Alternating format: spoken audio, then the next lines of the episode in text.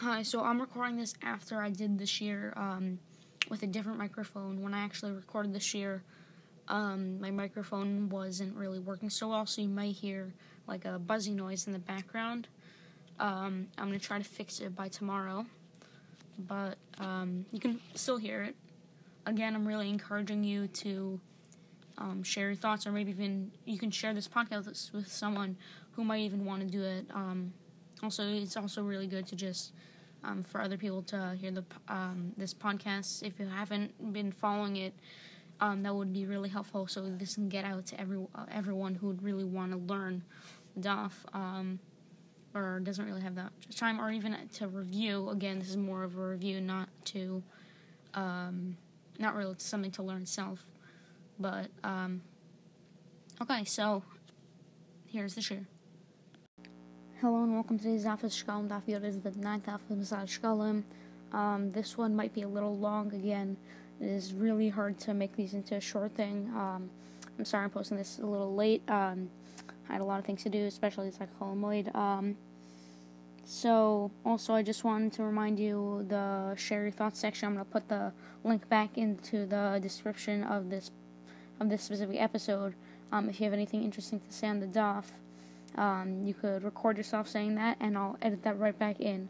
So you will be able to contribute a little bit.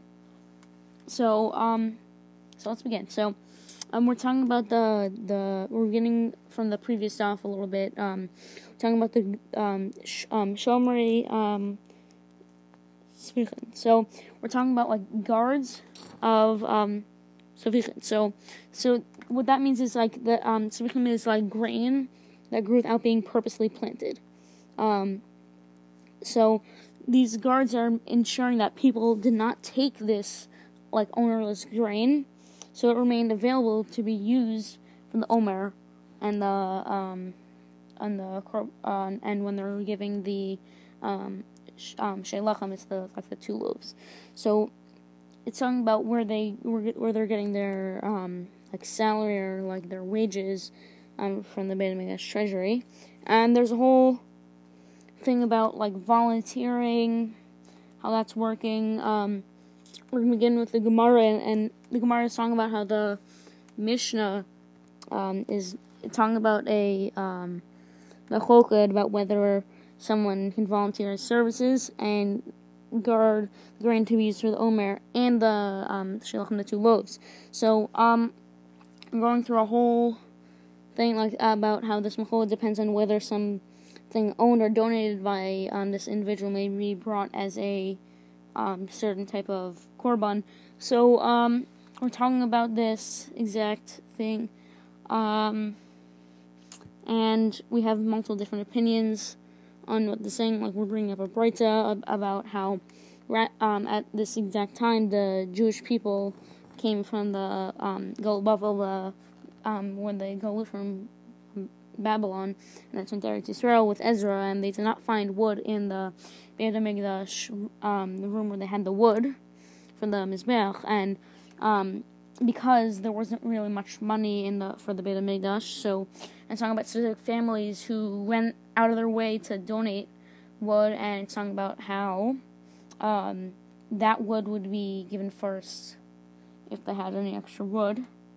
So, um, so we're gonna begin with, uh, sorry, we're not gonna begin, um, we're gonna go into another topic also now, um, about how the Mishnah is teaching us that the collection of the Beit HaMikdash, um, treasury was used to purchase the necessary items that were used for the Omer and the Shechem, the two loaves, and, um, there's multiple other things that we're going to use for that. So, and as well as the salary of those guarding the um, and um, so we're learning in a Mishnah there that all of the grain for the individual and um, the um, like the korbanot from the entire community may come both from Eretz Yisrael and from outside of Eretz Yisrael. So it may come um, both from like new grain that grew after the um, the korban of the Omer the previous year, and from the old grain, um, except from the Omer uh, for the Omer itself and the Shtei HaLechem, the two loaves, which may come only from new grain and from Eretz Yisrael. So there's um a lot of like um there's like a machloket on specific places where it can't really come from, and um, talking about the Gemara's talking about something similar to that. Um, um, okay, so so now we're going to start with um, a new topic about how the Gemara is asking how does the like the treasurer, the person who's working um, in the treasury um, in the Mikdash, do this, or like how does he pay the salaries to the guards and the, and the harvesters for the um, collection? So uh, the money the Beit Hamikdash treasury is, is like concentrated property, and concentrated property may um, um, be um, taken only through like um, tshuva, so or like redemption. So Mars answering how um, that um, takes money from the um, from the like the money changer and gives the money as payment to the like the harvesters and the um, showmen, the guards before the omer is offered. So, and once the time that the omer um, arrives, he brings the money from the collection, um, the Beit Hamikdash treasury chambers, and um, and and he transfers it, its um, sanctity um, onto the like the or the barley that is used for the omer. So this money now becomes um, not really as like um, holy and it's used to repay the money changer. So we're having the Gemara is asking like how this is working. Like is this like acceptable? And um, they're talking about a lot of things on that exact topic. Um, here I'm just going to go to the next element. So um, now we're getting beginning with another Mishnah. Um, it's talking about the um, it's um,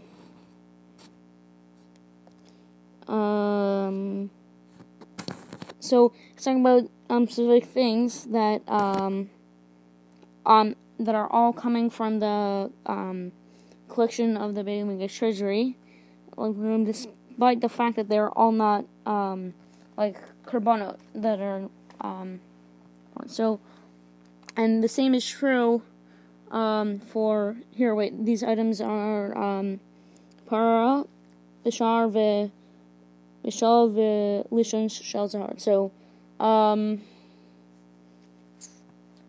okay, so we're going to begin. Uh, also, we're saying that th- this is also true for the um, the ramp, um, where they would like slaughter the um, the red um, where they would um, like slaughter this one of these things um, and the ramp um, built to lead um, this other one of these other things out of the city and the and the this like strip of of like um like crimson like a type of red wool that was tied between its horns and any repairs like that were needed um, for like there was they had like an aqueduct like a tube where they had like water in there um, that ran through the Beit Hamikdash courtyard and the walls of the city and um, the towers all all what the city needed um, such as like street repairs security and things like that all these come from the remains of like that room so where so that's the money that remains in the um, room after um, the three collections of money that were taken to use for the like the community korbanot. So, um, and there's a whole thing about how this is working and everything.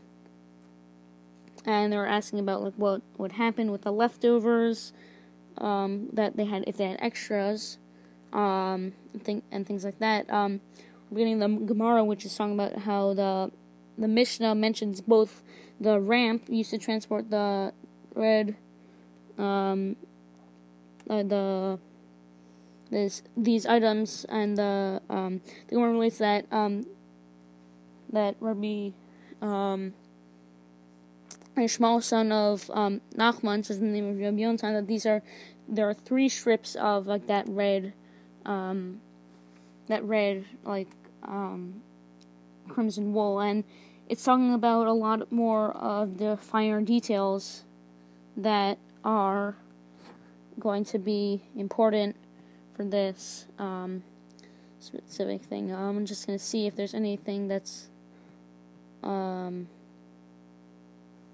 anything else that is really important. Um, no, I think that's it. Well, thank you so much for listening. Um, I'll have a great day. Again, I'm really sorry. These are really long. Like normal, I'm trying to get it to like five minutes, but these these shalom, these dafs are really compl- complicated. Um, again, thank you so much for listening. Um, bye.